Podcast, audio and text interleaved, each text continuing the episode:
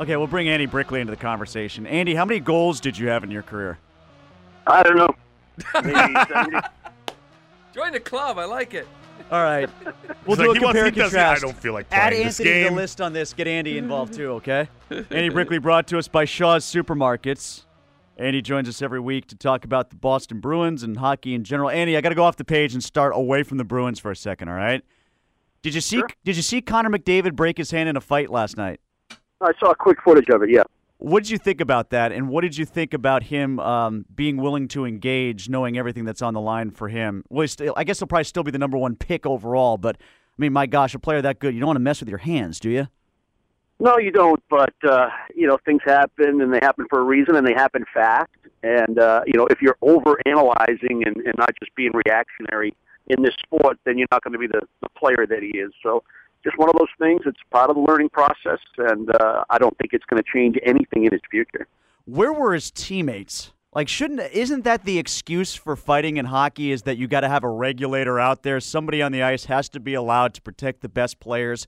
When some dink, and that's what the guy was being. He charged at him, he whacked at him, and the other guy instigated the fight. In my opinion, where's the team? Yeah, Who cares what the third man some in the is? Greatest, yeah, but some of the greatest players, uh, you know, stand up for themselves, and that's what is is part of what makes them great. Uh, you know, there's nothing I enjoy more than a, really talented hockey player that, in the right situation, and I'm not saying this was the right situation, that, that has that willingness to drop the gloves and stand up for himself. And I, and I think that goes a long way to getting the respect and getting yourself out of situations in the future uh, you know, where you have to stand up for yourself again. So uh, maybe not the best case, maybe not the best decision, and maybe you make a good point about uh, someone else being able to to police the situation. But I really admire a guy that stands up for himself in certain situations. You know, Brick, there was a lot of concern, um, you know, with the Bruins. Obviously, when Chara went down, and I think now what are we six and one? I think the team is six and one without Zdeno Chara. And I want to ask you, what what do you see differently from from Dougie Hamilton? Because it seems like he has kind of taken that role. There's just is there more? Does it seem like there's more freedom, or is he just taking that right now on the ice? No, I think that's a good way to phrase it. Uh, a little bit more of a green light, a little bit more of uh, this is my defensive pair. I'm not Chara's partner. I'm, I'm even though I'm playing with a, a veteran guy like Seidenberg, I'm going to be more of the the leader. I'm going to kind of set the pace. I'm going to jump into the play a little bit more. I'm going to really make that first pass and jump into the play and be the fourth man on the attack. I'm going to be a little bit more aggressive on the pinches in the offensive zone because I have the skating ability to get back. But you know, it's he still makes mistakes. He's 21 years old. You know, we've seen a couple of instances where guys are getting behind him in the neutral zone for breakaway chances.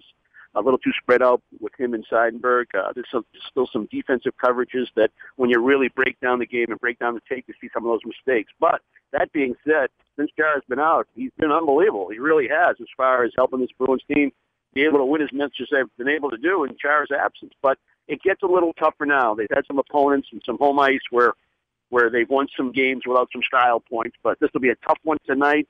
The Kessel line has been reunited. Uh, I'm sure they're excited about having a better performance than they did last time when Boston was in uh, was in here without Chara. And then of course Montreal Thursday night. So it gets tougher, and those young defensemen, uh, the microscope stays on them. Yeah, you know, you mentioned Montreal Thursday night. I just wanted to touch on that real quick with uh, Tuukka Rask specifically. I mean, he hasn't played his best against Montreal, and even the last time they played, they lost six and four, and he got pulled. And obviously, we know what the final score was. But what is it about Montreal with Tuukka Rask? Is it just that's his nemesis, or is it just what can he do to kind of you know get over the the hump and, and beat them? Well, obviously he's more equipped to answer that question than I am, but uh, it's just it's my guess would be it's just one of those things that is that's his nemesis. Uh, even when he's played well, you know he still seems to give up you know three four goals against those guys, and uh, you know things happen real quick in Montreal. They they they sense when you're you're down and they go on the attack. A lot of times they'll score goals in, in rapid succession uh, when they have you a little bit wounded. My expectation is that he won't play in Montreal. to be honest with you, I expect him to play here tonight in Toronto.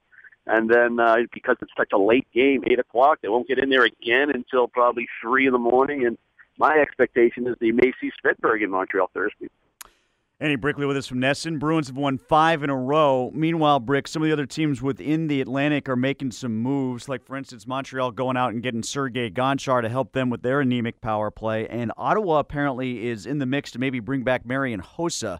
uh, just two points behind the Boston Bruins. That's a rumor that's out there. Your thoughts on uh, some of the other moves that are being made in the division? Well, right, let's start with the Gonchar acquisition. Uh, that got my attention. Uh, this guy's 40 years old, and, and if he can't play in Dallas, I don't see how much he's going to help Montreal. Yeah, they need help on their power play, no doubt about it, but you also still have to be able to play five on five, and uh, and I don't know. I, I just don't think it's a, a, a huge upgrade for the Montreal Canadiens, and it tells you that uh, they're struggling. They're struggling on the on the on the defensive side of the puck, and and they're looking for answers themselves. I think it's interesting too. There was a story that came out recently about the uh, the salary cap maybe not going up. Yeah, we uh, talked about year that like yesterday, Brick. Actually, you Yeah, brought that up a yeah. lot.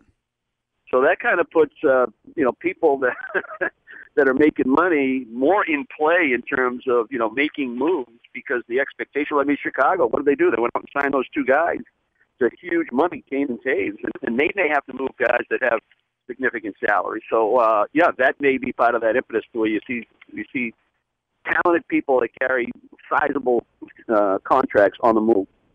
Yeah, that, that seemed very odd, Brick. Just sticking with that salary cap, because I mean, you know, if you're GM, if you're Peter Chiarelli, and if you're being told, now, you know, I don't know if you're supposed to, you know, you buy and believe everything you hear, but if it was to the point where you're being told what the salary cap would go up, I mean, as a GM, you plan for the future. Did they kind of get the rug pulled out from underneath them, and because that's going to affect it, this league, right? Yeah, without any more information, uh, fellas, that would be my reaction. Absolutely, if I was a GM and and here are the projections, and you know I'm planning accordingly and, and making timely deals and signing people timely, thinking, all right, this is what I'm going to have for this year. This is how I'm going to compete for the Stanley Cup, and then this is what it looks like next year, and and here's where my turnover needs to be because I'm going to cultivate young players, and they're going to command less salary but I need to lock this guy up for X amount of years at this price based on the projections, sure, I'd be a, I'd be a little bit angry. All right, Brick, we looked it up. We've done our homework. Merloni, 14 home runs, nine seasons. Fauria, 22 touchdowns, 13 seasons. Brick, 82 goals in 11 Damn. seasons. Congratulations, you win, Tip of the cap, Brick. Well done, Going sir. away. Hey, uh, did, of those 82 goals, how many of them were backwards with a stick between your legs, like Seth Griffith? Uh, I'd have to say none. That was pretty impressive, wasn't it? Oh, No, that was pretty good. That yeah. was pretty. Yeah. Not, not many times you see an NHL goal like number one play, right, in ESPN. You don't really see that too often. Yeah, they don't tip their hat too much to hockey at ESPN. Hey, uh, Well, I think I might I might have had one one night when uh, Bourque hit me in the face with a slapper and broke my cheekbone, but it went right under the crossbar behind Barrasso, so that was pretty good. Now, did you get the goal? Bourque got the assist. Oh, assist. yeah, I got credit for it. you better if it breaks your cheekbone for crying out loud, right? Yeah, yeah. You know, I had blood pouring out of my face, but Ray was doing a nice celebration in the neutral zone. Hey, uh, Brick, we got to jump here, but I do want to get your feedback real fast before we go on this uh, theory that the shootout is going away pretty soon because the AHL format is working out to the point that now only 16% of overtime games have gone to the shootout. That um, hockey executives on the NHL level are going to like this, and we're going to adopt the four on four, three on three split seven minute format. What do you think about that? all in favor. Love it. You know, when the fir- when the shootout first uh, came into being, because I'm in television, I understand that viewers and, and the audience in the building they want a winner. They don't want ties. They want a winner of some sort. So the shootout that was the advent of the shootout. So I was for it.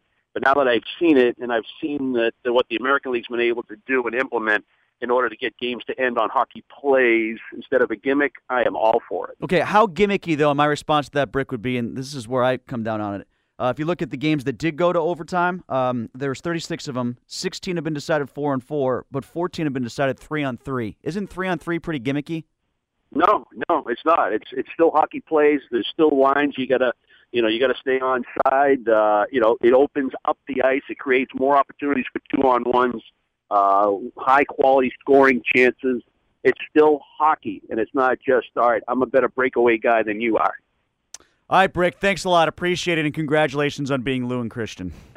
Thanks, fellas. All right, Andy Brickley joins us each and every week from NESN to talk Bruins hockey and hockey in general.